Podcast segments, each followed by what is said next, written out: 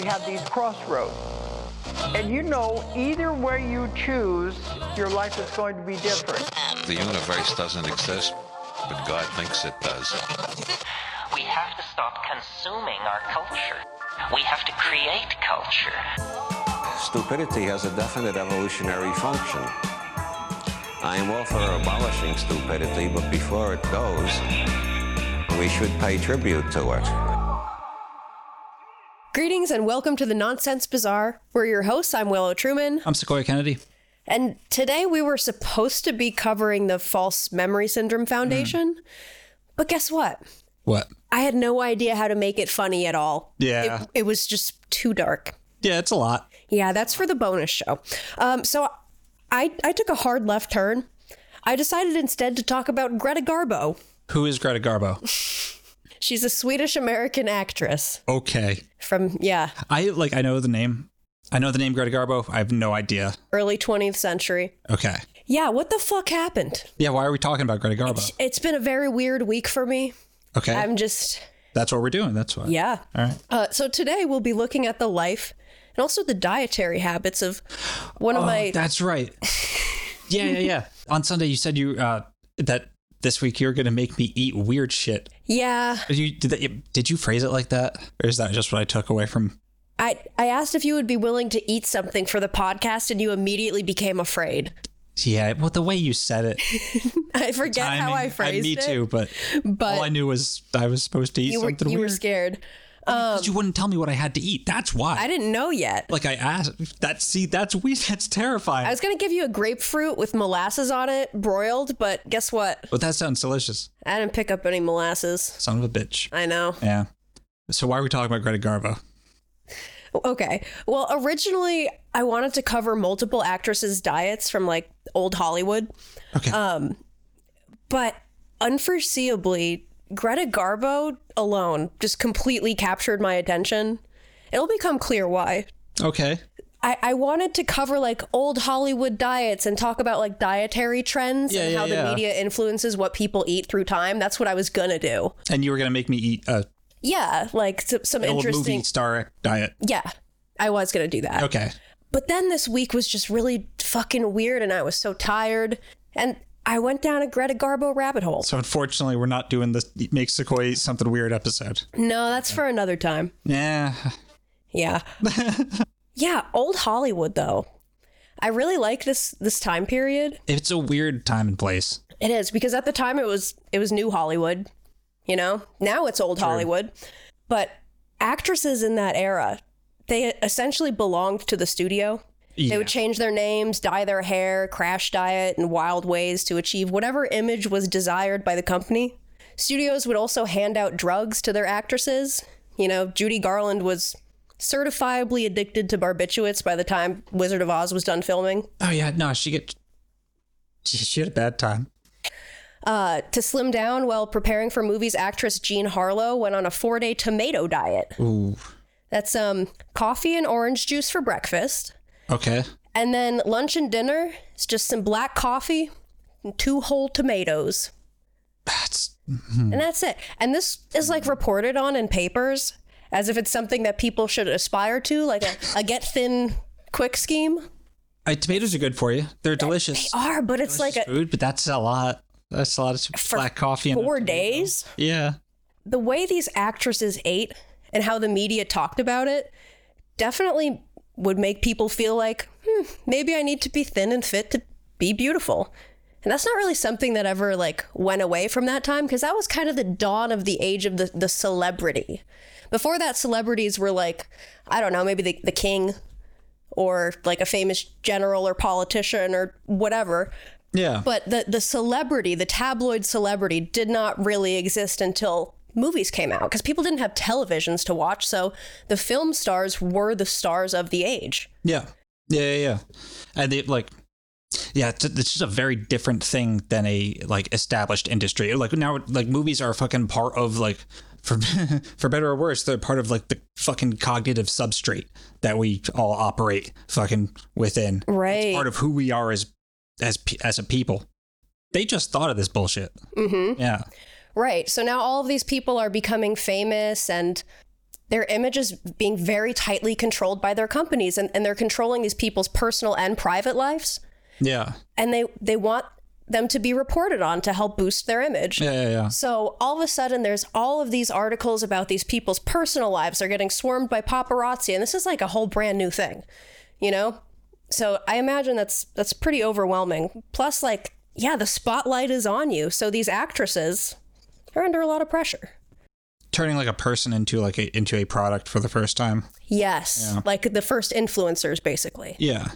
So then that creates a, a mirror back out to society, and people want to be like these stars because they don't know what it's really like to be a celebrity.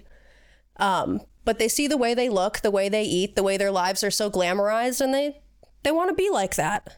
And they think you need to either look or eat a certain way in order to be happy or to be successful, or you know, it's like a game that people get trapped playing for a long time Yeah. definitely one that Greta Garbo got trapped in. So What did Greta Garbo do? she acted. God damn it. What movies? I want to. I don't know if I'm. Let me get a list. Um, she was in Grand Hotel, Conquest, Anna Christie, Queen Christina. I, I don't know who Greta Garbo is. I know, but you're going to. I know, I will. a lot of people listening to this probably have absolutely no idea, I'm sure. and a fair amount do. I, I'm sure I, I, I'm outing myself as being very dumb right No, now. no, you're not. Okay. But yeah, I because I came into this with the, the diet perspective in mind, um, it just I don't know, just got me thinking about the idea of celebrities, diets, food, Oh, like, how that's absolutely. reported on. Yeah, yeah, yeah. Well, it's, it's it's the, the idea of a celebrity as like this fucking as a culture generator or something that you can like. Well, that's a really interesting idea. It's like, oh, you just the first time this like example uh, was put together essentially um, through like brand management of a celebrity Right. that people can like look to en masse and use to inform their own habits and and and ways of living. Like that's an innovation in fucking culture. One good example of that is like these celebrity McDonald's meals. Yeah. You know, like you pull up, you're like, I want the Cardi B meal. And it's just fucking like regular ass chicken nuggets or, or whatever is included in it, but it's now branded as that that celebrity. Yeah. And you have all of these celebrities promoting different food products now that they know are unhealthy, that they know are marketed towards kids, and that they know, I don't know. It's basically since the dawn of celebrity, they've been used as mouthpieces and puppets to promote certain behaviors, ideals, and brands. It's when we talked about um, Edward Bernays on our bonus episode. That was the smoothest plug yet. Yes. Yeah, hell yeah. You know, we were talking about how how impactful that type of marketing and shit really is, and, and how new it is at the dawn of the first celebrity. Like, it's part of this whole fucking. It's part of this whole weird engine of uh, 20th century culture generation. I guess. Yeah. Absolutely. Um, so what I like about Greta Garbo is that she kind of completely just rejected all of that. All right. She hell yeah. retired at 36. Fuck yeah. uh, she was kind of an anti-celebrity. She just wanted to be left the fuck alone. Oh, that's why I don't know who Greta Garbo is. that's hilarious. Yeah, she was a bisexual, possibly lesbian, weirdo recluse who never married, quit Hollywood at the height of her career, and had some pretty interesting eating habits. But before we go any further, I'm going to do what we do. I'm going to pull this week's tarot card. And we'll talk about it at the end. What? What? Just, we usually use the we for that. Are you cutting me out? And we'll talk about it at the end. I think I'm fired. It's my podcast. oh no. we got the Seven of Swords. Ah. Okay. Okay. Futility. Okay, indeed. Talk about that at the end. Yeah. This sneaky guy. Sneaky guy walking away with a bunch of swords. Yeah.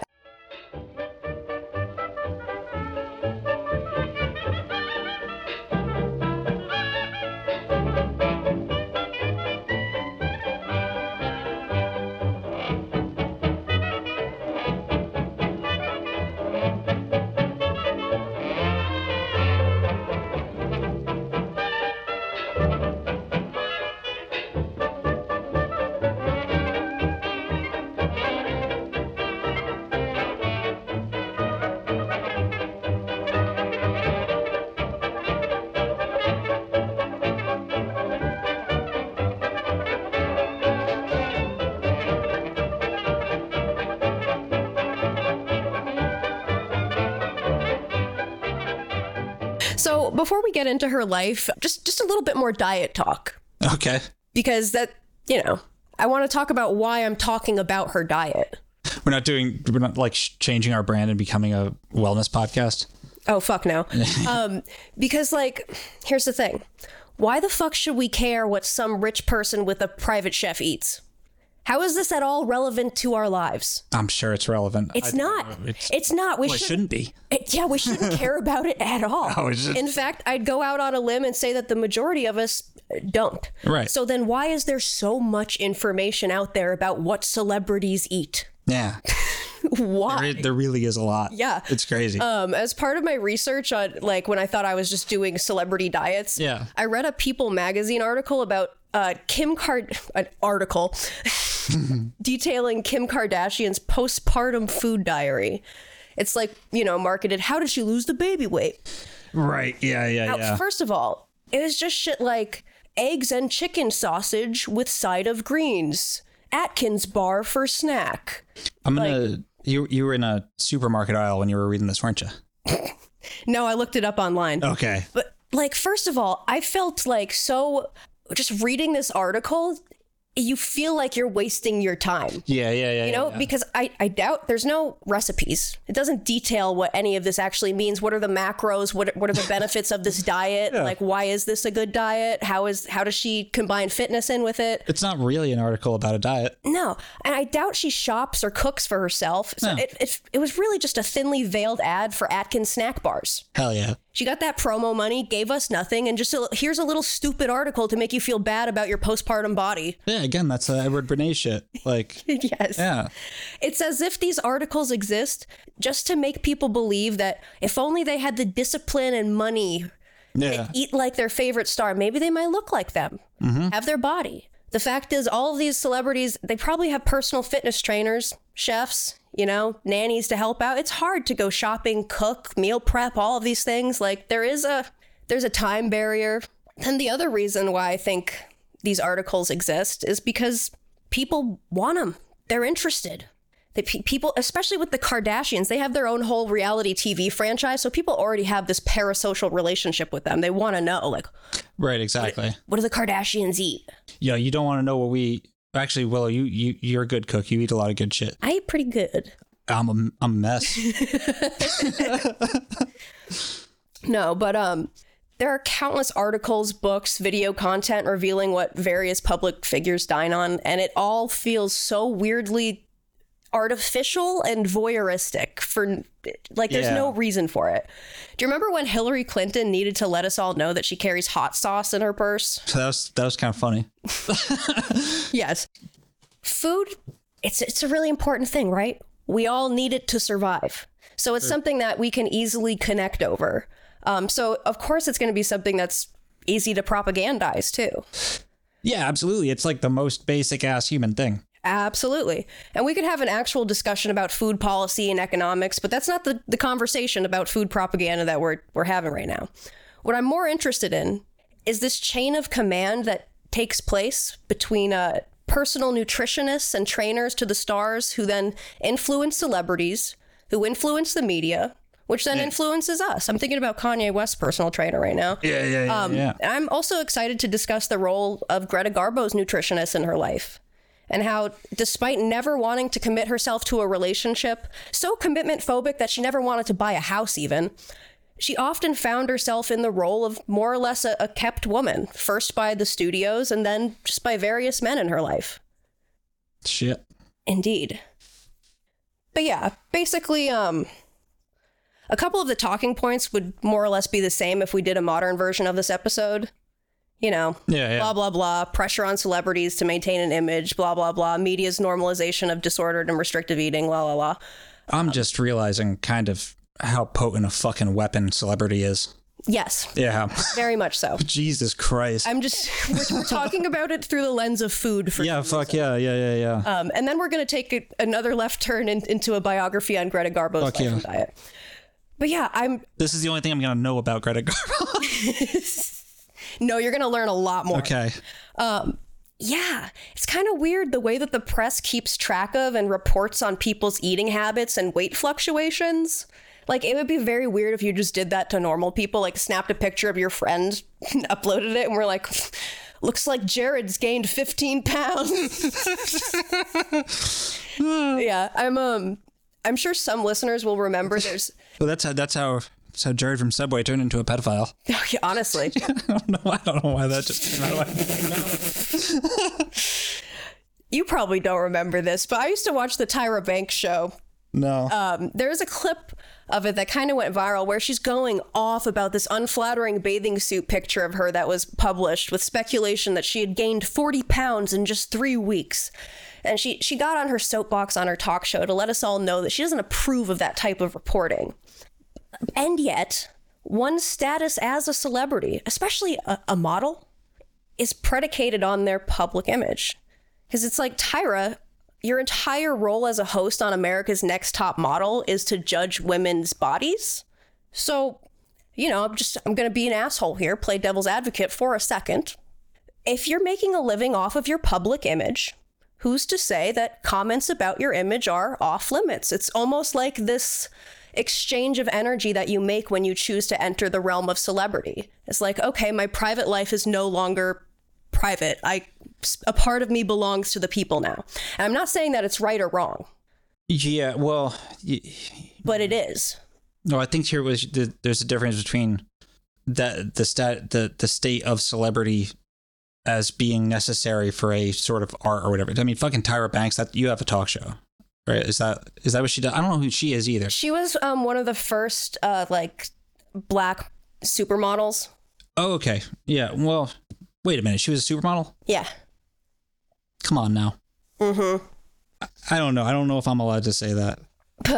No, but I'm just saying, like, unlike ordinary civilians, being a member of the entertainment industry basically means that you are subject to public scrutiny, whether you like it or not. Let's not say entertainment industry because I think that's technically us too. And Well, yeah, we're, we're not quite there yet. that's technically me too. you Piece of shit. Not quite there yet. No, Maybe someday. we're in the entertainment industry. yeah, scrutinize us or Don't. don't. You're the one using a fake fucking name. Dude. I don't know what you're talking about. um, but no, celebrities are public figures, which means that in some ways they have more protections than a, a nobody like me for now. But in other ways, they have less protections because legally speaking, the publication of certain private details about a celebrity's life doesn't constitute a violation of privacy to the same extent that it, it would for you or me or a private individual. And that's something that I think if Greta Garbo had fully known and understood that, I'm not sure she would have ever entered Hollywood. I've. I can't see many people who would. Yeah. Actually, yes, I can. That's terrible, but yeah, I can see how someone could fucking not realize that. Ugh. I don't want anyone looking at me like that. So I'll put some music in here or something. Yeah, yeah. Old fashioned. All right. Greta Garbo was born Greta Lavisa Gustafsson on September 18, 1805. She grew up in a working class district of Stockholm known for its poverty. She was the youngest of three children. She was raised in a three bedroom cold water flat, and her family was not well off by any means. Her father, Carl Alfred Gustafsson, worked a bunch of menial jobs to support the family, while her mother, Anna Lavisa, worked at a jam factory. Greta's early life was marked by vivid memories of long, gray winter nights filled with anxiety as her family struggled to make ends meet. Just not a, not a very happy childhood. She also had to start like working at a, at a pretty early age, and also from an early age, she was always just a shy girl, introspective daydreamer, natural inclination toward leadership and the performing arts. Though interestingly, Hell yeah. yeah. She didn't like school. She preferred to play alone or with a small group of friends, like select people. I like her. Yeah. And she would like direct her small group of friends in these little like make believe performances. She was always a, a theater girl. Yeah. Um, at first, she participated in amateur theater, but she worked her way up. Then, tragedy struck when the Spanish flu pandemic reached Stockholm in 1919, leading to her father's illness and unemployment. So, Greta cared for her ailing father, but he died a year later in 1920 when she was just 14 years old, which was a huge loss for the family, for their income, and emotionally too. Yeah, yeah. Uh, prior to her acting career, Garbo took on menial jobs such as a soap lather girl in a barber shop. You know, got to lather up people's faces. So funny. That's such a fucking. That's such a fucking early 20th century job. Yes. The soap lather girl in a barber shop. That's hilarious. It was a simpler time. yes. You're like 15 years old, just Ugh. rubbing soap on people's faces. She later worked at the pub department Barber store. can't do that. No. Uh, she worked at a department store, which led to a role as a fashion model. Um, and that job provided her with a more stable income and opened the doors eventually for what would become her acting career. In 1920, she was cast in a film commercial for women's clothing, marking her first screen appearance. And I guess her performance in the commercial caught the attention of film director Eric Arthur Petschler who gave her a part in his short comedy Peter the Tramp in 1922. Oh, oh, oh! Wow. Advert. Of course, a ton of like actors and shit got their start in commercial. Like, commercials were much a, a much bigger deal when they weren't as ubiquitous and shit. Like that was still a fucking movie at the beginning of movies. Yeah, You know. right, because commercials weren't on TV. Right. That's so okay. Yeah, It was like the advent of film in general. So Mm-hmm. anything you saw in film was fucking nuts. right. Yeah. I mean, I'm not like I'm not sure when. You know, if somebody pops in a commercial, it's like, hmm. And it, o- okay, also movies were silent at the time mostly. Right. Right. Like, I don't know when the first talkie was, but if all movies are silent, basically all you have to go off of is somebody's silent performance. So if you're watching a commercial and somebody stands out, it's like, yeah, put them on film, put them in the movie. Because basically Yeah. you got a good idea of Yeah. know, that- what they that's look the- like. yeah. Yeah. Yeah. I mean, what I I feel like that's something we should know is like when the first uh, the silent film era. 1927. Yeah, okay. 18 1890s to 1920s. Okay, yeah. So not like Yeah, early sound feature films started in 1926. okay. Ah, the jazz singer. That's right. Yeah, yeah, yeah. Well, being discovered at the department store eventually led her to studying at the Royal Dramatic Theatre in Stockholm, and eventually securing a contract with MGM in Hollywood. MGM started changing her look before she could even act in her first screen test. Greta allowed her hair to be permed. Oh, Greta allowed her permed hair to be modified to a softer, more attractive style. Her hair was dyed black to look more Spanish. There's a small blemish removed from her hairline. I'm not sure how they did that. And her teeth were capped. Shit. Got new teeth now. And Wow. you're Spanish. uh, yeah. Director Monty Bell was preparing his next movie, The Torrent. You see, he had a male lead, but still no female lead. And after seeing Garbo's screen test, he immediately offered her the role. She didn't really want to take it. It would have been her first picture ever, like her first movie in Hollywood. Yeah, yeah. Um, not her, not her first picture ever, but her first picture in America for MGM. She was hoping that the first film that she acted in in America would have been directed by her mentor, Swedish director uh, Moritz Stiller. Years prior, in 1924, Moritz Stiller had cast the completely unknown Greta Gustafsson in a movie and convinced her to change her name to Greta Garbo. From the start, she was controlled. I want to do him like a fucking like a sleazy Hollywood guy, but he's he's Swedish. If you want the part, you'll have to lose at least twenty pounds. Turning her around and talking partly to her and to his associates. Isn't she beautiful? Have you ever seen such eyelashes? But miss, you are much too fat. Yeah, he had her like standing next to this other girl who was also up for the part and was like, Listen, you're beautiful, but you just, you gotta lose some fucking weight. Jesus. So, 17 year old Greta Gustafsson signed a standard player's contract with Svensk Film Industry and allowed herself the privilege of being excited for a little bit, but then diligently set about the task of uh, slimming down before the production would begin, eating only spinach for three weeks. Oh man, no. yeah, a friend, no. a friend of hers said, uh, She wanted to become figure perfect in Stiller's eyes as quickly as possible. Greta just gets thinner and thinner. You can't see her breasts anymore. They're just two buttons. Jesus fucking Christ, dude. Yeah. So she's 17 years old too. Like Jesus keep in mind she's she's a teenager. Like Yeah. her brain is still developing. This is yeah. And also her father died, so she's automatically looking for like a, a male figure to help guide her, to help bring her success. So Maureen Stiller filled that role and she was very eager to please him and make something of herself. So, having to lose 20 pounds so quickly was absolutely miserable. Um, apparently, she cried throughout the production of the movie, much to uh, Stiller's annoyance. Greta told the press that she found making movies very difficult. Terrible. But Stiller is the best human being I know. Stiller creates people and shapes them according to his will. Jesus. As for myself, I am a nice girl who gets very sad if people are unkind to her, although that may not be very feminine. Being feminine is a lovely quality which I may not have very much of. Yeah. It, another interesting thing about Greta is that she liked to wear men's pants and shoes. Um, and she would often, like, sometimes she would refer to herself in the past as, like, a boy. Hmm. Yeah. She liked to wear, like, tuxes too. Very interesting. Yeah, yeah, Pretty yeah. um cutting edge for the time, actually. Now, when the two Greta. Did and- people just chalk it up to her being Swedish? So they- Probably. when Stiller and Garbo left Sweden for Hollywood, Stiller had hopes of gaining real world renown as her director. You know, he thought he really truly believed like she's going to be a star. He knew it. And he was right. I don't like this guy. I don't like him either. yeah. At, at one point, a friend of his asked him, like, well, if you're so certain that she's going to be so famous and she's so wonderful, why don't you just marry the girl? And he was like, first of all, she's really young. Second of all, I never want to get married. I'm about that bachelor life. And third of all, she should never get married either if she really wants to be a star. Jesus. She never did. Yeah. Um, at this time, by the time they got to Hollywood, he had exerted more influence than anyone else in shaping Greta's character and personality. He told her how to dress, what to think, how to behave. There's almost nothing that he didn't tell her, and she listened and obeyed.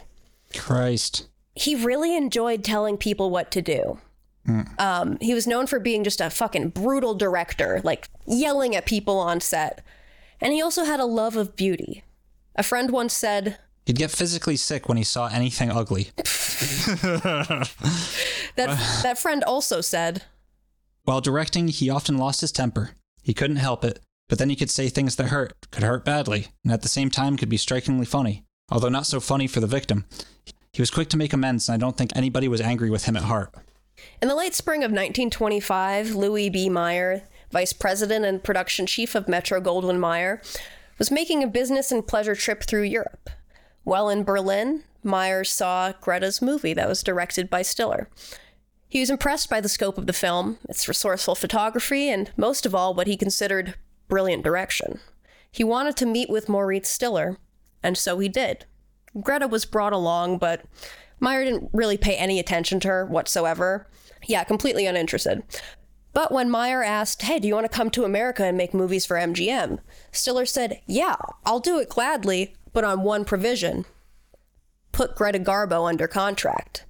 To which Meyer said, Who? Didn't even remember her. But he no one did. knows who this woman is. but he did it. And uh, just like that, she entered a three year contract. Yay, right? Yay. Yeah. It's not bad. Eh, Actually, no. No? Yeah. You see, this era of filmmaking was characterized by the big five studios Metro Goldwyn Mayer, Paramount Pictures, Warner Brothers, 20th Century Fox, and RKO Pictures. Except for that last one, they're all still doing it. Oh, yeah. They had a near monopolistic control over the industry and exclusive contracts with actors, directors, and other personnel, essentially owning their services during the duration of, of the contract. Yeah. These contracts were long term, lasted years, and gave these studios significant legal and commercial rights over the stars' likenesses and images, including meaning that they could dictate not just what films the stars appeared in, but also how their images were used Right. and how they were to conduct their public and private lives. Oh, God, that's so fucking dark. The contracts were often uh, uncompromising, bordering on cruel sometimes. Now, there were high profile lawsuits, like in the 1930s um, by Betty Davis, that were among the first attempts to really break free from these controlling agreements.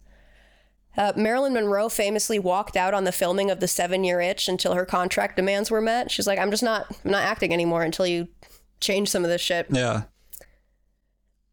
So Garbo was officially entered on the MGM payroll on September 10th, 1925. But the studio showed no signs of being in a hurry to try and do anything with her. Stiller was becoming increasingly uh, broody and impatient. I, I hate a broody director, man. Oh yeah, and, and an angry one too. Yeah, fuck that. Um, he told his Swedish friends that the whole thing was a mistake. He and Greta should have never come to America. Um, but you know what? Guess what? Garbo would go on to become the icon that he envisioned her as, but MGM quickly tired of Maurice Stiller and his attitude on set and fired him halfway through the filming of Gar- of Garbo's second Hollywood feature, The Temptress, in 1926. They said, "Get the fuck out of here. We're going to hire a different director. We don't like your we don't like your tood." they, just, they kicked him kicked him the fuck out. Yeah. Hell Oh, yeah. Um, fun fact her first on screen spoken line was, Give me a whiskey, ginger ale on the side, and don't be stingy, baby. Jesus Christ. But yeah, she she did not like acting. She didn't really like being in movies. Like we said, she cried through her- the filming of her whole first movie. Yeah. And these early experiences and challenges that she faced in both life with all of her losses and in the industry undoubtedly shaped her character. She said, It was hell working in California. What a nightmare. I could never go anywhere. I was never free to be myself. All I did was work. Sometimes it was too much to bear and I had to get away. I would get in the car and drive all the way to Santa Barbara. But when I got there, I realized there was there was no place I could go even to have coffee, and I would drive all the way back to purgatory. It's a sad life. Yeah, so she's referencing the fact that she can't go anywhere without being recognized and hounded all the time. Ah. Yeah. Yeah. I'll it's just also just super dark thinking about like the impact that this shit had. Like, Mm-hmm. um, it's uh, weird, weird shit. it is. Now, despite fucking hating being in movies, it seemed like Greta just had that special something. It was probably the fact that she like hated it so much that that made her her craft for whatever reason like even more magical somehow. Like the, the tortured I I don't know. I can see. Oh, I can see that. Well, she was because she well, she was an an actor. yeah. Mm-hmm. Right, like that's what she did. That was her art, right? Like, and that's a different thing than the fucking Hollywood machine. Yes. you know, Yeah, cuz she didn't even really want to be she wanted to act. right? She wanted to perform, but she didn't want all that attention. Yeah, yeah, yeah. Well, like a ghost, there was just something magical and undetectable about her that didn't really show up on set, but it showed up when the film was developed. Clarence Brown, who directed Garbo in seven films, recalled shooting a scene with her and thinking it was just fine, nothing really special. But then when he played it back, he saw something that it, it didn't have on set. You could see her thinking. You could see the thought. If she had to, if she had to look at one person with jealousy and another with love, she didn't have to change her expression. It was all captured in her eyes as she looked from one to the other. Uh, yeah, I can see. Yeah, I can see that. Like that's, yeah, She had a punum, as my mom calls it, a face. She got the, a good face. yeah. Well, it's crazy how like some people, some people just do have something else that shows up on camera. Like it's nuts. Oh, also, this is an interesting tidbit. According to Clarence Brown, that director, um, she would watch her movies, uh, the movies that had sound, but only if they were playing in reverse. Huh. He said, That's what Gra- that's what Garbo enjoyed. She was, that's that's fu- it's a funny sound weird. to be in that sentence. That like sounds like a Sesame Street character or something. That's what Garbo enjoyed. "Yes, like. oh, sorry, sorry, Garbo. it's a oh, funny last name." it's not even a last name. Where does it even come from? Yeah, it's just made up. I don't know if it'd be funny. It's, it's, that's what Gus enjoyed. Yeah, that's what Gustafsson. Uh, Anyway, that's what Garbo enjoyed. She would sit there shaking with laughter, watching the film running backward and the sound going, Yakablom, Yakablom, Yakablom, Yakablom? What? I guess that's the sound of film running backwards. Yakablom? Uh, I, I can't do it. But but as soon as we ran it forward, she wouldn't watch it. Weirdo. What a weirdo. Yeah. Um, this was also a time when the close up sh- the the close up shot in film was still relatively new. yeah. Greta just offered an extraordinary face for the this new type of shot. American screenwriter and director Paul Schrader said, A real close up of an actor is about going in for an emotional reason that you can't get any other way. When filmmakers realized that they could use a close up to achieve this kind of emotional effect, cameras started coming in closer, and characters became more complex. and "Yeah, you know, it's not to dismiss her craft as an actress, but she did act a lot with her face, and it did happen to just be a beautiful face." Yeah, yeah, yeah. Yeah. Her mysterious and somewhat androgynous persona also helped to bring her fame, especially in Europe, and she was immortalized by her famous line, I want to be alone, from the film Grand Hotel. Because, though incredibly popular, Garbo was a private person. Got it. Now, every time I say Garbo, I'm imagining like a weird Sesame Street puppet. Yeah, yeah, yeah. You're not alone. I want an AI image of Greta Garbo as a Sesame Street character. Oh my fucking god. yes. Yeah, fuck yeah. I'm making a note to do that. Yep.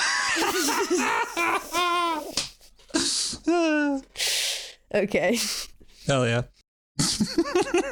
Yeah, here's here's the clip of her famous line from Grand Hotel. I want to be alone. Where have you been? I suppose I can cancel the Vienna contract? I just want to be alone. You're going to be very much alone, my dear madame. This is the end. Yes. She just wants to be alone. Yeah. Um, she told Photoplay magazine about her extreme introversion. She said, When I was just a little child, as early, as early as I can remember, I wanted to be alone. I detest crowds. I don't like many people. Yeah. Later in life, um, she would use aliases and even buy like multiple airplane and theater seats around her to help preserve preserve her privacy. I mean, that'd be the dickhead thing I would do if I was a rich guy. Yeah. Yeah. Um, on the topic of preserving her privacy, Garbo also might have been a spy. I've heard that before. Yeah. She reported that That's where I knew Garbo from. Greta Garbo as a Sesame Street character who was also a spy. yeah. Yeah, she reportedly collected information about Nazi sympathizers in Sweden for the British Secret Intelligence Service. Fuck yeah. And uh, allegedly, she also conveyed messages between British agents and the King of Sweden. Fuck yeah. Garbo told her friends that she wanted to meet Adolf Hitler, who had sent her a fan letter, so that she could kill him with the gun hidden in her purse. Fuck yeah. Yes, Well, she didn't, though, but that's sick. she wanted to. She wants, yeah. Now, in 1941, at the age of 36, Greta Garbo just stopped acting, Okay. never made another film for the rest of her life. She had made about 28 movies at that point, and this was a decision made by a person who, despite being destined for stardom and great at it, had never been temperamentally suited for it whatsoever. And after she quit, she would tell her friends not to ever ask her about her movies. She didn't want to talk about it. And she would rarely even let her friends see her bedroom or her kitchen. She was just a, a private person. Damn. Her fame really, like, damaged her. There must have been some bad times making those movies, dude. Yeah. Yeah. All right. So that was the end of her career, but moving backwards in time a little bit, enter a man named Gaylord Hauser. Well, okay, not really. His actual name was Benjamin Hauser, but for whatever reason, he dropped the Benjamin and went by his middle name, Gaylord. He dropped Ben for Gaylord? Yes. That would probably be the other way around. He was a German born American nutritionist and self help author who gained prominence in the mid 20th century, advocating for a, a natural way of eating. And um, despite rumors of him being gay, apparently Dr. Hauser, yeah, I know, that's, that's the real reason he changed his name. Um, yeah. Yeah.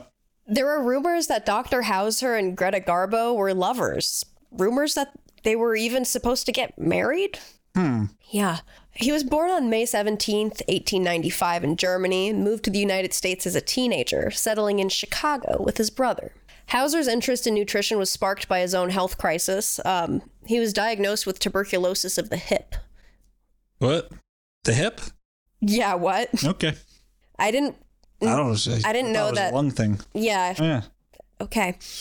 Traditional treatments were failing him, leading him to naturopathy, and eventually a strict diet that he believed cured him from his illness. This transformative experience led him to study food sciences across Europe before returning to the US to promote his new nutritional philosophy. Hauser's nutrition advice centered on the consumption of five wonder foods yogurt, brewer's yeast, powdered skim milk, wheat germ, and blackstrap molasses. It's the weirdest dude I've ever heard of. Yes. He believed in the healthful effects of whole foods and advocated for a diet low in fat, sugar, and meat. Low in meat. That's not to say that uh, he didn't have some recipes with meat in them. For example, Swiss steak. No. This is a steak that you dip in breadcrumbs and then you fry it and then you boil it in water. What in the living fuck is wrong with you, Gaylord? I know. What the fuck are you doing? He's got a really weird eating disorder. That's, That's what. the strangest shit I've ever heard of. yeah. Is that what the Swiss eat? I don't Is think so. that I've Swiss steak. Um Dude, yeah, why would you do such a thing? Boil? Are you sure bo- boil? boil it in water. No. No, boy. Okay. Yeah, his diet recommendations were um, controversial and often deemed pseudoscientific by the actual medical community. But they found a following among Hollywood stars and the general public, who were charmed by his promises of health and a long life.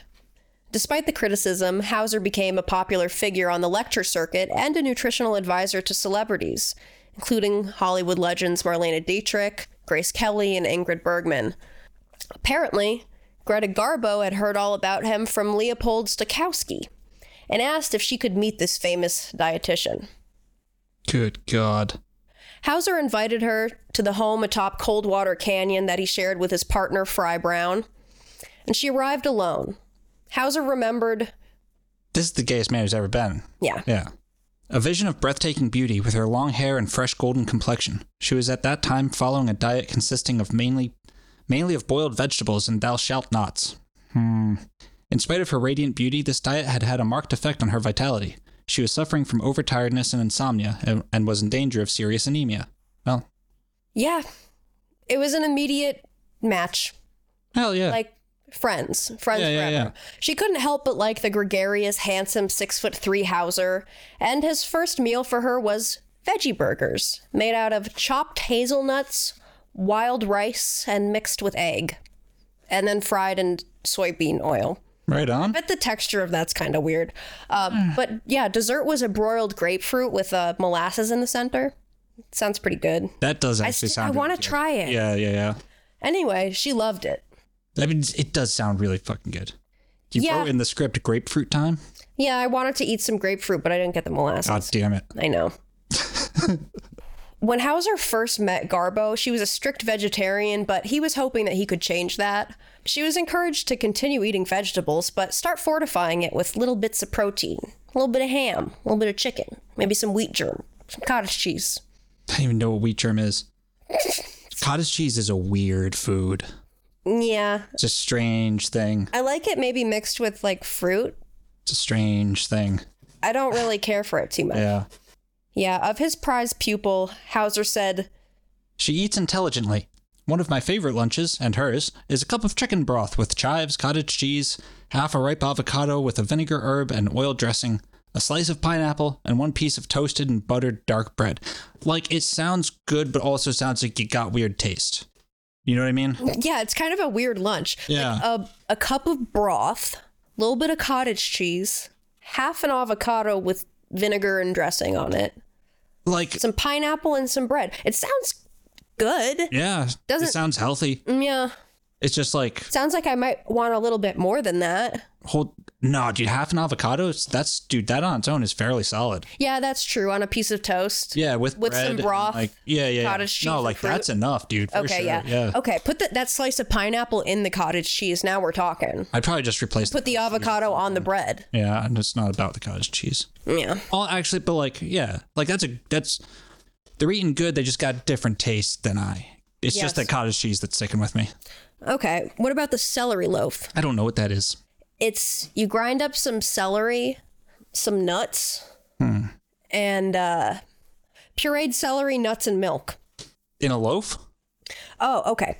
It's celery, walnuts, parsley, onions, mushroom, butter, eggs, breadcrumbs. Turns into a, a brown yeah fuck goo. yeah let's go And then- let's go Then you cover the baking dish with uh, milk.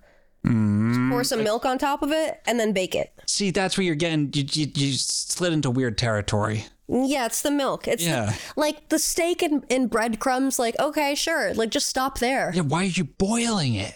That's weird. It is weird. It's like they're taking good food and making it weird. so they don't enjoy it too much. I don't know. I don't know. Yeah. Well, she was a health nut. She would go to health food stores, and one of her favorite meals was chicken, dried apricots, cup of whole milk, What the fuck? some brown beans, and some biscuits. all that's fine. It's- It's just it's kind of like it's kind of bland, and it, you know what it is? It's like they're it's like a weird little charcuterie board. Like I got some brown beans, dried apricots, a little bit. Like that's I think that's how like that's how people with like money they eat like a lot of the, you getting the proper nutrition. You're eating a lot of little portions of different. I like it. different It's, things. I, like eating like yeah. that. It's just they have weird taste. Yeah, she was also super um, serious about the punctuality of her meals, like when she would eat them, Mm. um, having an adequate, balanced meal. What what was the content of the meal? She was very strict about strict with it. Have you heard of orthorexia? No. It's um it's an eating disorder that is centered on healthy eating, Ah. like to a pathological and unhealthy degree. Oh yeah, yeah, like yeah. everything has to be healthy or else I cannot eat it. yeah, yeah, I think there was some of that going on. definitely.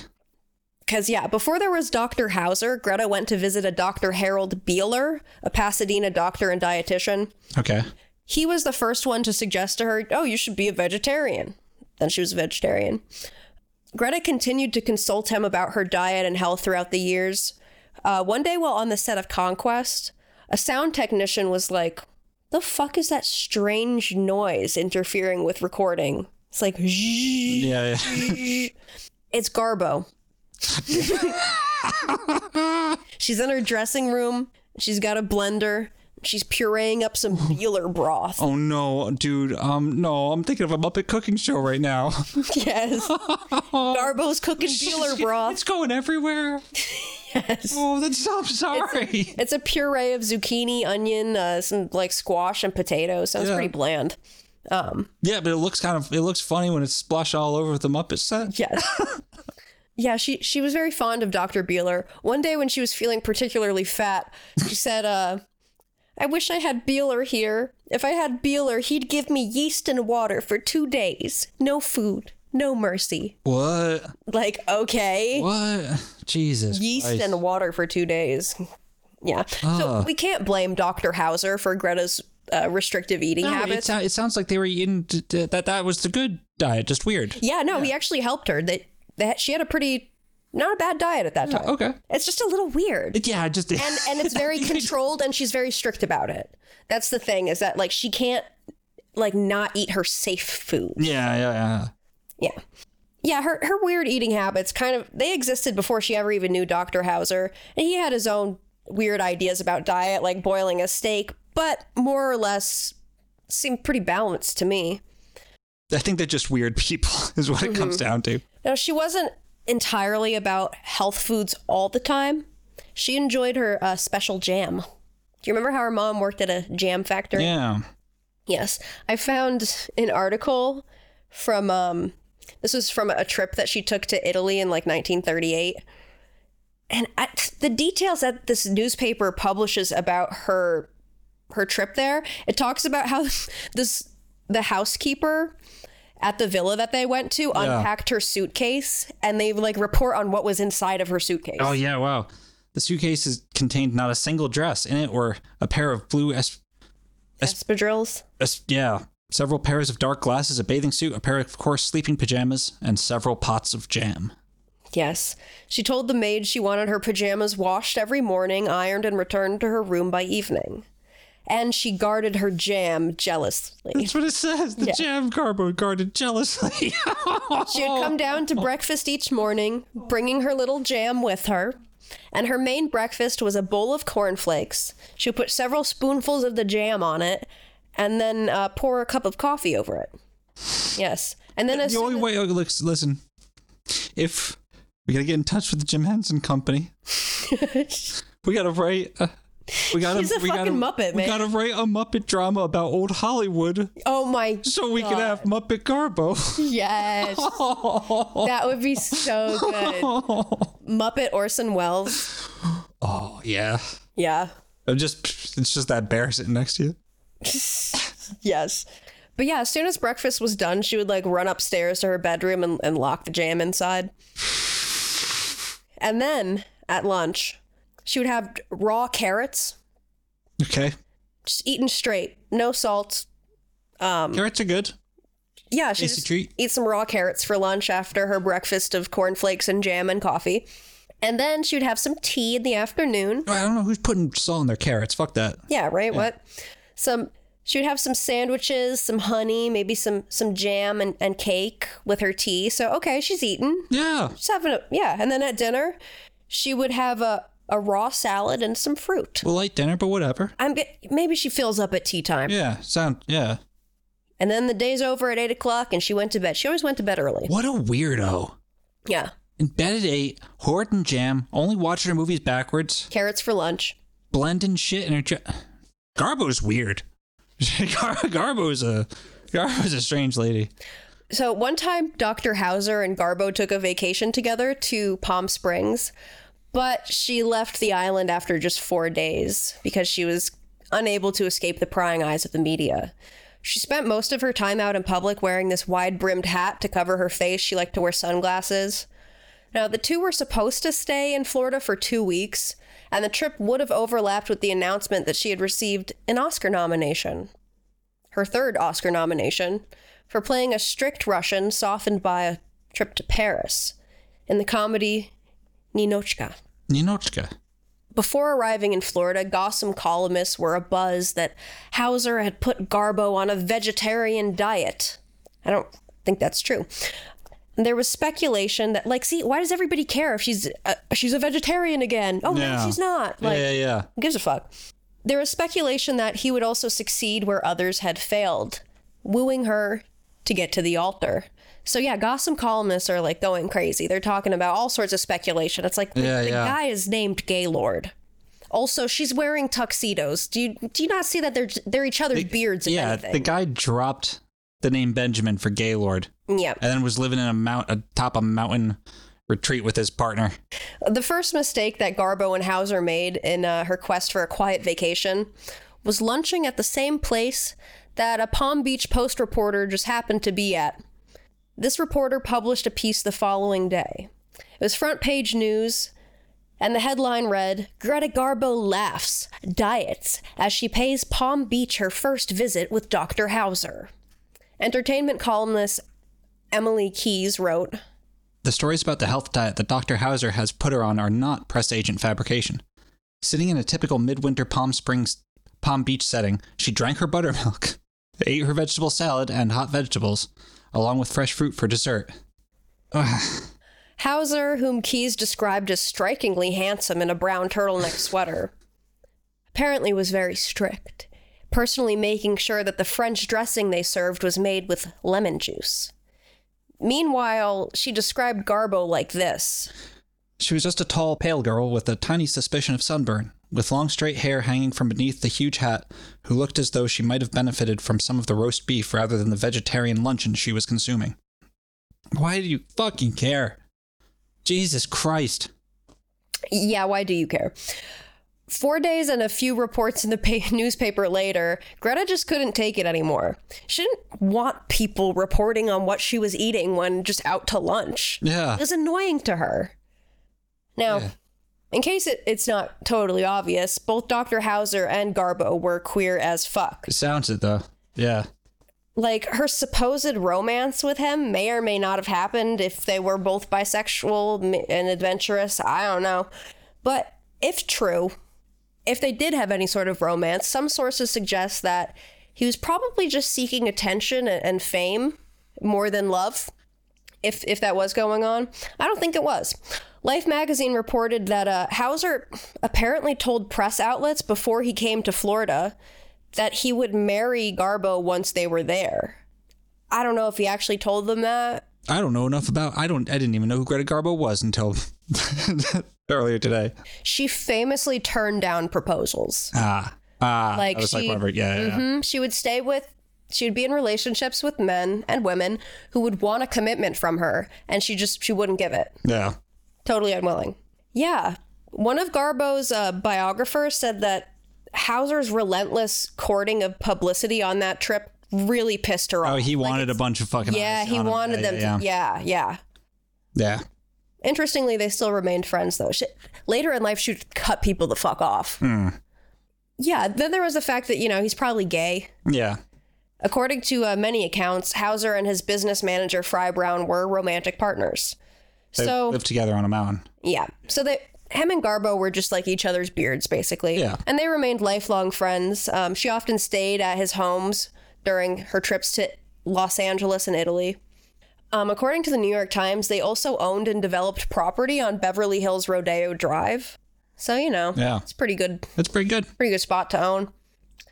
Author Rebecca Harrington, in an article for Cut.com, speculated that Garbo and Hauser um, weren't bonded by romance, but rather their love of caloric restriction. Like that was really the glue that cemented them together. Probably also their queerness Yeah. Yeah. and just the fact that like they could be out to each other, and just Exactly. be themselves around each other, be Exactly. like eat their weird shit together. yeah. You know. Yeah. Yeah. Yeah.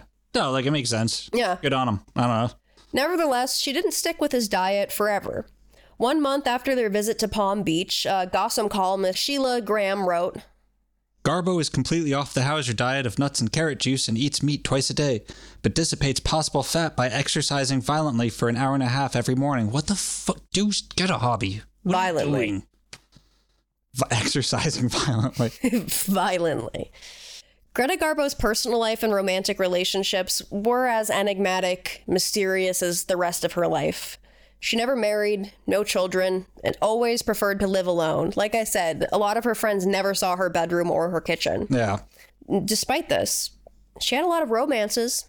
They were passionate, sometimes tumultuous, involving both men and women, and reflecting a fluidity in her sexual orientation and identity that have led many to consider her bisexual, maybe lesbian, maybe she- gender fluid. Sounds like she's just a Garbo. She was a garbo. Yeah.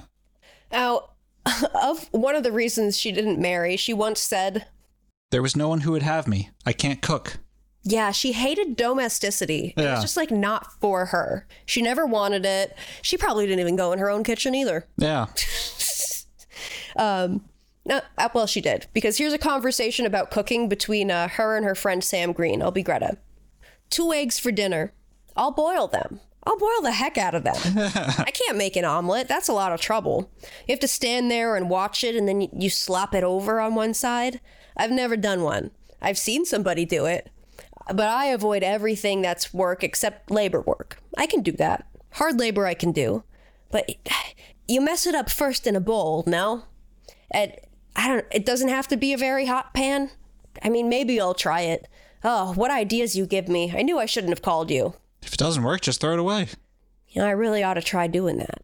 It's terribly boring eating all these boiled eggs. I can poach them also, but that's equally boring. I just throw them in a little potski with boiling water and let them run. Whatever's left, I pick it up. It works. And then you put them on toast. I don't put them on nothing. Put them on the plate. What's wrong with that? I don't have eggs Benedict. I can't make that. Poached eggs, they slop around there on the plate. Very good. I'll make them for you. You'll see. like, what a fucking character. I feel like I would have fallen for Garbo. Oh, yeah. Everybody did. Nobody could have her. No, Sam Green was a very good friend of hers because they met when he was 30 and she was 65 oh, that's fun. he was an art dealer in New York City where Greta lived, and he'd never seen her movies. Didn't give a fuck about her. legacy. she liked that. Yeah. To Sam, she was delightful. Um, the day that they first met for dinner, the only thing that jolted him was her clothes.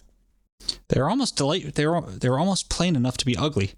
Everything was the same awful mustard color: sweater, pants, and socks. Even her honey-colored hair seemed a little like mustard. It was a shade I'd never seen before. Shows up looking like the mustard lady. Wow. Yeah, at dinner the same evening, uh, she rejected the perfectly prepared lobster that was put in front of her and chastised her friend Cecil de Rothschild, who was dining with them, for forgetting that she had an allergy to shellfish. Then she pulled out a little plastic shopping bag that she always carried around with her and pulled out an apple. Just, just eating that and nothing else, except she ordered two helpings of prune souffle. Then at precisely 9 p.m., she got up announcing that it was past her bedtime. She had to go home or else the Sandman wouldn't come. Ate her apple, her prunes, went to bed. Is she having it? Is she? She joking about that? No. Okay. I'll tell you more about the Sandman. Um, Okay. Oh boy. Also, okay, this is funny. One afternoon while Sam Green was visiting Greta, um, she left the living room to go fix some drinks for them, and he reached out for some peanuts. A couple of them dropped on the floor, so he bends down to retrieve them, noticing a tiny figure underneath the couch. It was a troll doll, little plastic troll doll with little crazy hair. and he goes down, he l- takes a closer look and notices there's a whole row of them, a dozen, a whole little community of trolls in a f- like a formation underneath the couch. He did, he doesn't bring it up to her at all. He just kind of lets it happen. She walks back in, gives him the drink, doesn't say anything. But on following visits, whenever he was alone in there, he would check under the couch and she would change the arrangement. Just a bunch of little fucking That's really troll funny. dolls under the couch. That's so goddamn funny. telling you, she's weird. What what if they're arranging themselves? What if she was getting mind controlled by the trolls? they were moving themselves, yes. Um, according to Sam Green, Greta also had a habit of speaking of herself in the masculine gender, saying things like, I've been smoking ever since I was a small boy. I think I think she's just funny, dude. yeah. I think she's just really funny. Green put like a psychological spin on this, saying that she would refer to herself like as another person as a way to almost narratively remove herself from her past. Like she's a, a different person now. Yeah. Um, I don't know. No, I think it's Yeah. too much. Yeah. She was also increasingly asexual as the years went by, which makes sense. She was probably insecure about her aging body and whatever. Yeah. You know, she she was increasingly reclusive as she got older. But it was a stark contrast from like basically the never-ending string of romances and sexcapades that she had in her younger years. Yeah, yeah. One of her fo- one of her most famous romances was with her frequent co-star John Gilbert. Uh, she lived with him for about a year. Gilbert was instrumental in developing her acting skills, helping her navigate the social circles of Hollywood.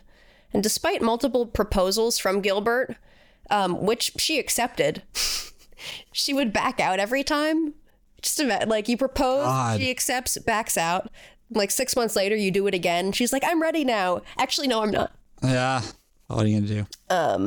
Yeah. She she really feared like this idea of being controlled. Yeah. She wanted to be the boss of her own life. That's why she never owned a house too. She didn't want to be tied down. Oh man. Yeah. Ironically, it's sort of how you tie yourself down. Indeed. Now, his um his proposals weren't the only that she turned down. In her relationship with Lars Saxon, he would propose to her 3 times, but she rejected them all having learned by that time not to say yes. She's just not suited for it. Yeah. She would have other well known romances, uh, including a highly publicized relationship with orchestra conductor Leopold Stokowski, a liaison with writer Eric Maria Remarque, and an affair with photographer and designer Cecil Beaton. She also had a very significant relationship with the Russian born millionaire George Schlee, who would become her close companion and advisor until his death in 1964. Interesting. She met Schlee in the early 40s when Gaylord Hauser took her to an exclusive dress shop of Miss Valentina Schlee, husband of George, or wife of George Schlee. Yeah. Yeah, her dress shop was in the Sherry Netherland Hotel in Manhattan, and on that visit, Garbo also met Valentina's husband and partner George, who was quite amazed when she just casually stood naked in front of him. She loved doing that. She would just get naked everywhere she went. Huh. Yeah. Wow. Their, their relationship intensified uh, through the 50s until Garbo's management basically became uh, George Schlee's full time occupation, and his possessiveness of her knew no bounds. Yeah. Like a repeat of Maurice Stiller. Garbo was always very nervously uh, aware of this possessiveness, too. Interestingly, they didn't, the nature of their relationship wasn't romantic so much as it was like controlling. Yeah. Like they didn't. It's interesting. In 1953, at the urging of Schlee, she even bought a seven room, fifth floor apartment, uh, four stories above his and his wife's. He was like, You should move into my building. And she did. Now, by then, for Valentina, actual wife of George, the novelty of sharing her husband with the world's, you know, greatest screen actress had kind of worn off by that point.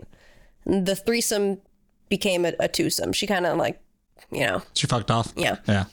she was embarrassed because there was a bunch of like rumors in the press about her husband running around Yeah. with Greta Garbo. But what Schlee had with Garbo was not so much a romance as a, a custody. It's so weird. Yes. Well, on the evening of October 3rd, 1964, began typically for Schlee and Garbo in Paris. They had dinner with their friend Cecil de Rothschild, and they returned to their suite. But Schlee didn't feel well. He thought maybe going for a walk might help, but minutes later he collapsed on the street of a heart attack. Garbo was beside herself, but immediately thought, oh my god, I can't be here. The press is going to play up my presence. Like, what the fuck? So she- she threw herself on the mercy of, of uh, Cecil, who took charge and was like, okay, you can go. I- I'll call. I'll take care of this. So yeah, Greta goes, evades the press, and just disappears. So it falls to Valentina to fly over to Paris and collect her husband's body Jesus. no help from Greta, who's actually banned from his funeral service. Yeah. And then Valentina called in an Orthodox priest to uh, exorcise her- Garbo's presence from her apartment. yeah, she said, I have had it exercised. There will be no trace of that woman. mm, yeah. Wow. Holy shit. Yeah. Hmm. Sam Green told a story about one time um, him and Greta took a walk. And she would always say things like, "Oh, it's almost 5:30. The Sandman's going to be out soon." He'd always think like, "Why is she saying that?" Yeah. Well, The fuck is that? on their walk, uh, well, he says this. It was dark by the time we got to 52nd Street one day when we were visiting a friend, and I saw an elderly lady coming towards us. Garbo saw her too and said, "Oh God, I told you to get me back before 5:30." She just lost it, scuffled sideways like a crab, put her shoulder up, pulled her hat down, put her hand in front of her face. She got more and more distraught as the woman got closer. As we passed, Valentina looked at Garbo trying to hide and then at me and just tipped her hat and walked on. But Garbo was undone. They both knew the routine. Garbo was to be home by 5:30 before Valentina went out at 6, and they were never to meet. That's why she had to be home at 5:30. Valentina was the Sandman What? the whole time. Wow, what? Well, one of them. Also, she she got sleepy early. All right, but But yeah, she didn't like to. She didn't want to run into Valentina. yeah. Like, God damn, Greta, how messy. Very messy. Yeah, but I get it. It's seriously. Russian millionaire money. yeah. that millionaire money. Yeah. Well, she had a lot of relationships with women too. Throughout her life, Garbo maintained a deep connection with her drama school sweetheart, Swedish actress Mimi Polak. But it was kind of an unrequited love, sustained primarily through letters. Hmm. It's suspected that her love for Mimi was one of the reasons why she remained unmarried her whole life. Interesting. Yeah. Yeah, that'll do it. Another, well, I guess this one's not a romance, more like a tryst. You're probably not familiar with her, but um, Louise Brooks. No, no. I no. know. Well, she and Garbo were never really close friends. But when Brooks showed up at a mutual friend of theirs' house and saw her like playing tennis, she was in awe. Um, they spent the night together on several occasions and said that Greta was very charming and tender. Of Greta, Brooks had this to say Garbo was a completely masculine dyke, which makes her films even more wonderful. Yep. Yeah. Um, Greta was also linked to Austrian writer Salka Viertel, a friend and confidant who introduced Greta to another woman that Salka also hooked up with. Just a big old Jesus lesbian cluster. Christ, Greta. Yeah, everybody hooked up with Marlena Dietrich too. It's the whole thing. Yeah. Yeah, she hooks up with um, Mercedes de Acosta, a Spanish American poet, playwright, costume designer, and socialite who had hooked up with many famous actresses in show business. Yeah Well, I guess they didn't Isadora have video Duncan. games back then. right? But the woman that Mercedes like really focused on was Garbo. As soon as they met, she was obsessed, and they met in 1931. Mercedes' relationship with Garbo has often been described, you know, by herself as the love of her lifetime. But it's doubtful from all the information we have that Garbo shared those feelings at all. Yeah. Greta was completely in control of the affair. The two would stay together for le- lengthy periods of time, going off and taking vacations, and then just be apart for long periods of time where Garbo wouldn't even acknowledge DaCosta. It's a mean thing to do. Yeah, everything was completely at the will o- of Greta when she wanted to pop in and out of, Dick move. of Mercedes' life. Yeah. Well, you know, it's kind of like a taste of her own medicine with her unrequited love for Right. Mimi. Yeah, yeah. You know? In 1944, Garbo ended the on again, off again relationship with Mercedes. And at that time, she insisted that De Acosta stop sending her poems and letters professing her love. The last known poem written by De Acosta for Garbo was written that same year, 1944. But by all accounts, De Acosta remained in love with Garbo for the remainder of her lifetime. Mercedes asked that 10 years after Garbo's death that their love letters uh, be opened so that she could see them, which was, by the way, a thing that the estate of her family didn't really do very often. Yeah. They respected her privacy. Yeah, it was it was found that there was really no evidence of, of an actual affair between the two women. Oh, interesting. The box contained the papers and letters that Garbo wrote to De Acosta from 1931 to 1960. Nothing gave evidence of a love story. It seemed like Garbo was rather cold and reserved in her letters. That's not to, s- I know that they hung out in person, that they Yeah. went on vacations together. They spent Christmas morning together one day, yeah, yeah, yeah. you know? Yeah. You remember her pal Seth Green? Not Seth Green. Oh my god, Sam Green. Wish I could do a good Peter. In all the years uh, Green knew Garbo, it turns out he had a big secret that he never told her. You see, Mercedes de Acosta's uh, sister was actually Sam's godmother. Her name was Maria, and she had ama- married an American composer named Chandler. And they lived next door to Green's parents in New England. But when Green met Garbo, he knew that she had cut Mercedes de Acosta off after Mercedes published this autobiography that included a bunch of details about her relationship with Garbo. Yeah. Obviously, Greta fucking hated that because she valued her privacy. So she's Yeah, like, yeah, Why are you yeah. writing about our love affair in your book? Oh, because you're mad at me for cutting you off? Sorry. Yeah. Yeah.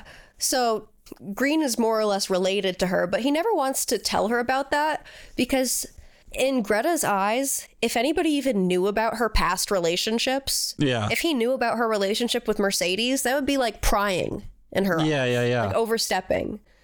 So if she ever brought it up, he would say something, but he just never mentioned it because he didn't want her to think that he was invading her privacy. She was very sensitive about that. And because of that reason, their friendship wouldn't last forever. In the fall of 1985, a writer for the tabloid The Globe spoke with Green's assistant, who told all he knew of their friendship and more. The cover blared, Greta Garbo to wed at 80. Bridegroom will be an art dealer 30 years her junior. Now, why Green's assistant did this, I don't know. Green himself was in Colombia, had nothing to do with it, but when Greta saw this piece, she was pissed off. She was enraged, even. And as soon as Green got back, you know, he called her to check in, as he does. They would talk on the phone really often. So he calls, he's like, Hey, Greta, how you doing? So long silence. She goes, Mr. Green, you've done a terrible thing, and hangs up. So he calls back. He's like, I have not said a word about you in 15 years. and if I was to do so, it certainly wouldn't be to the globe. More silence. and he goes, Does this mean we're not speaking anymore? That's right. And there's nothing I can do at all. Yes. Hang up the phone, Sam. He didn't do anything. And that was the last time he ever heard her voice. Yeah, he didn't do anything. He didn't do anything. He did. She was suspicious. Jesus Christ. I think there was a second overriding reason for the cutoff. Um, you see, Green had tape recorded some of their Well, conversation, wait a minute. That's different. Mm-hmm. Yeah. Okay. and Greta never objected to this. But at some point in 1985, she was informed by a friend that Sam Green was at a party and had played part of a, the t- a tape of their conversation. Green categorically denies this. I kind of believe it. he might have. He might have. He might have. Well, he might have said that he had a tape, and he might have played another tape, and the stories got confabulated or whatever. Yeah, who knows? Who knows? In regards to both cases, he says, I thought she knew me well enough to know I would never exploit her. God knows I had a thousand opportunities. yeah, he felt angry and wounded, but Happens to the best of us, Sam. indeed. In hindsight, he views those incidents as her making excuses to isolate herself. Yeah. Because, yeah, Greta had an inner darkness. One time she said, I'm very happy one moment. The next, there is nothing left for me. I've messed up my life, and it's too late to change that. These walks around the city are just an escape. When I walk alone, I think about my life and the past. I'm not satisfied with the way I made my life. Well, change something then. right, Trust someone, for fuck's sake. just trust somebody for once and not. Not the fucking assholes that you do trust. Why, Right. why do you do this? You fucking get naked in front of Russian millionaires and then just fucking fucking over your boy? Girl, Come on! girl. What is wrong with you? like, mm." By 1985, her health was failing, and she didn't want people to see her deteriorating. She would walk around the city wearing wigs and taping her face back so that it looked more taut. Jesus. And over the next four years, Sam learned that he was not the only one being shut out. She'd stop seeing her other friends as well, and, you know, would just hang up on them when they would call. At the end of her life, Greta continued to live in Manhattan, where she had moved in the 19, in the mid 1950s. And uh, yeah, she was known for taking long walks. It was one of her favorite things to do, loved to take a walk, especially with her friend Sam. She invested wisely. She was financially secure in her later years. She loved like stocks, Yeah. financial market, very savvy. And she had a small, very small circle of friends and confidants that she maintained relationships with. But like I said, she was also cutting people out.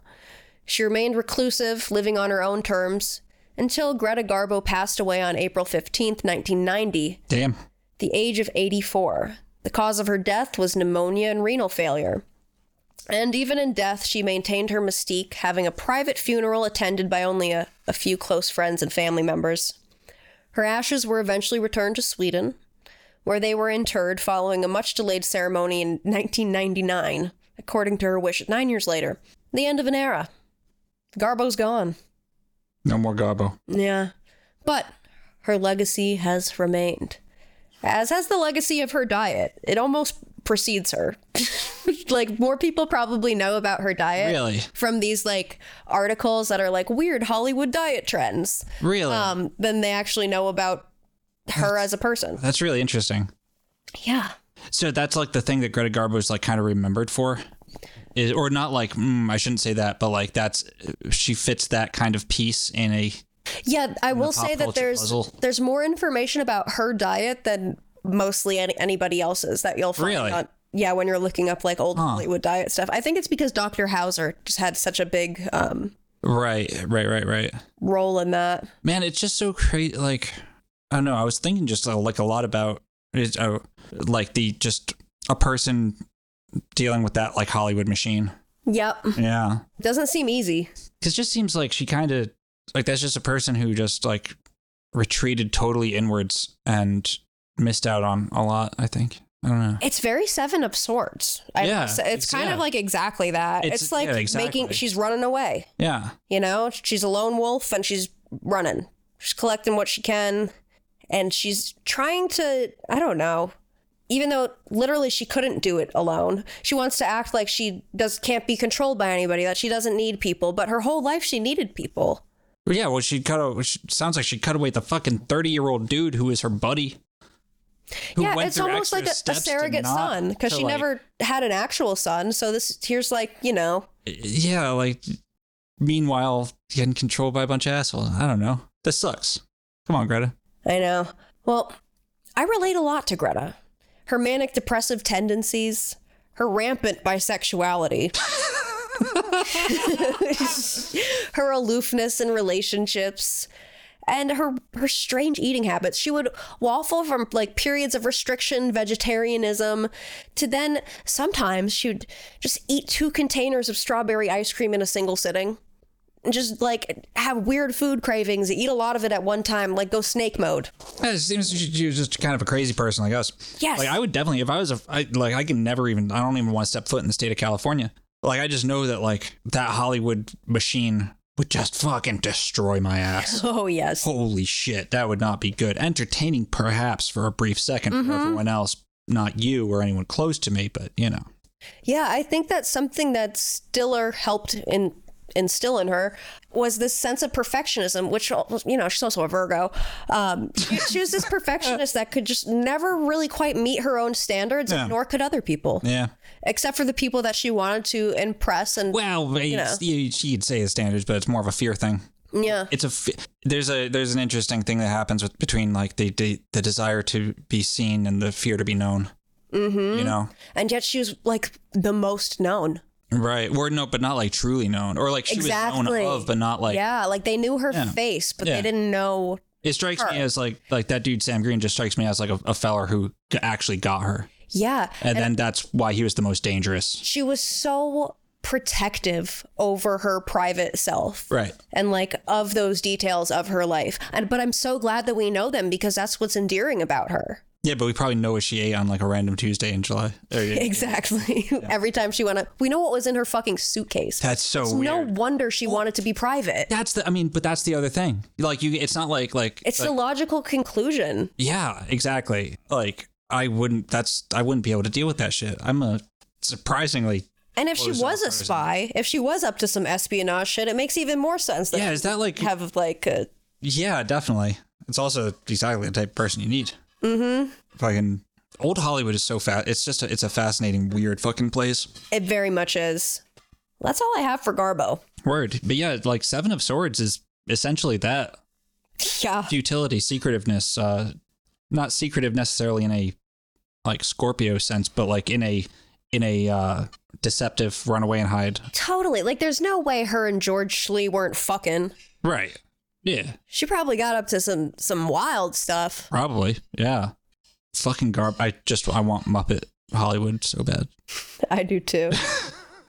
Old Hollywood Muppet. Yeah, my dad was a puppeteer for a long time. I bet we could make some. That was my dream job as a child. Yeah. Yeah. I would. I would. I wanted to go to puppet college. Dude, we gotta have this conversation off air. Do you know about the puppet thing? No. You don't. You don't know about my puppet thing? Oh shit, dude. I know part of your puppet thing because it came up in our AI episode when the AI said that you went to puppet shows. We, oh, yeah, yeah, yeah. There's, li- yeah, dude, puppets, puppets, puppets have been a big part of my life. Mine too. Mine too. I wanted to.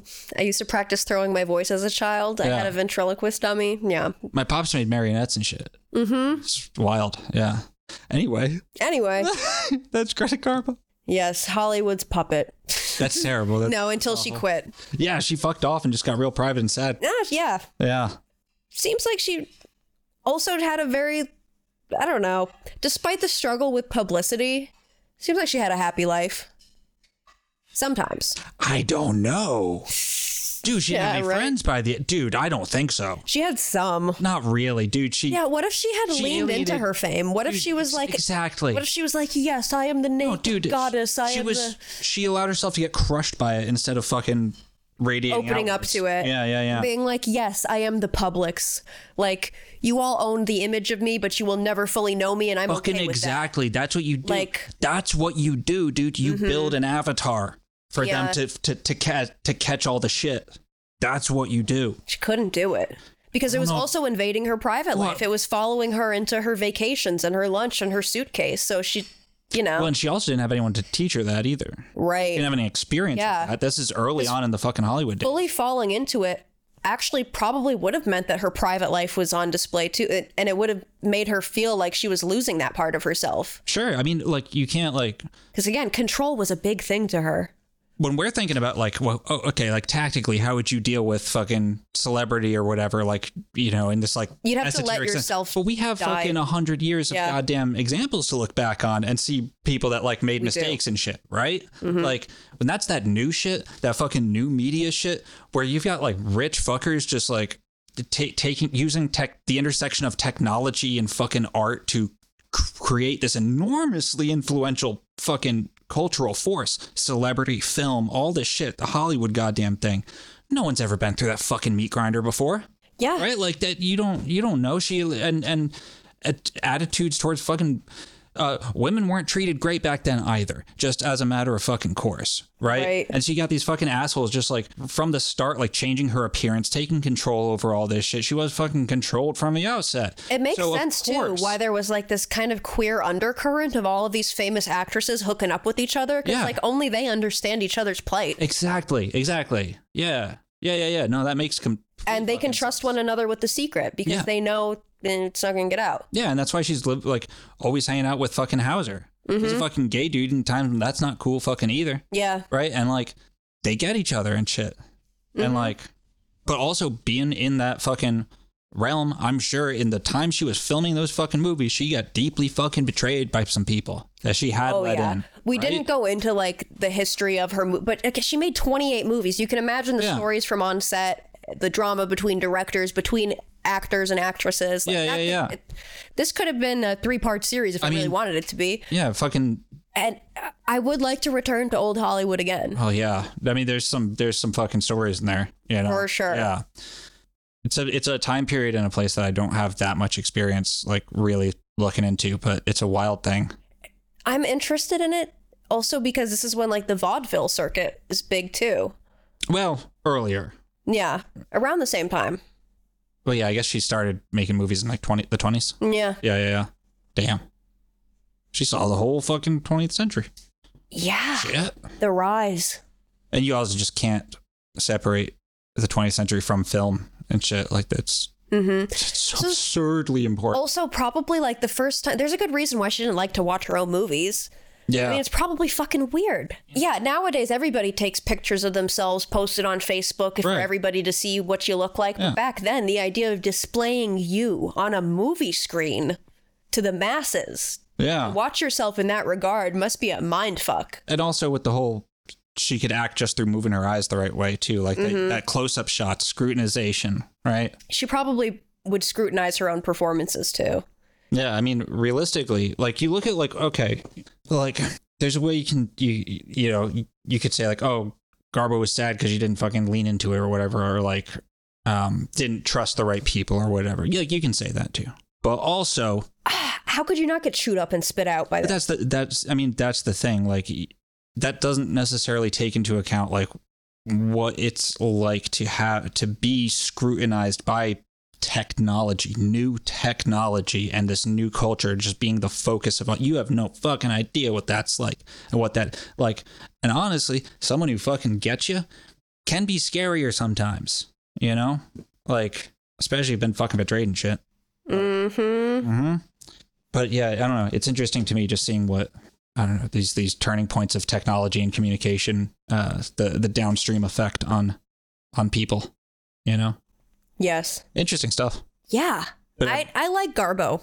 And I'm I- that's- I'm just so ashamed of myself because ever since I just uh, it's just been a muppet in my head. It's just I and it's not my fault. I didn't want. To, I'm trying not to, but the more I It's there already. it's just there, It's never I going thought away. Of it, now. It's never going away. yeah, Garbo. But like, it's not. It's not a Muppet representation of Greta Garbo either. it's just a Mu- It's another just a thing. Muppet named Garbo. Yeah. like I, yeah, the movie plan in my head is not about Greta Garbo. It's about- it's just about this other thing. yeah, he's either like white or red, maybe red. Just like ah, it looks like one of Elmo's cousins. Yes. He's probably got a funny hat. I don't know why. I, Elmo's cousin I thought of him, Garbo. I thought of him as a spy, so he was like dressed as a little Nazi too, because he was a spy. God damn it. Oh my God. Uh, Fucking, have you ever looked at Elmo's family tree? We can't get into Yeah. this. guys, if you like what we do, please leave us a rating and review on wherever you listen to podcasts. It really helps the show, and we would appreciate it.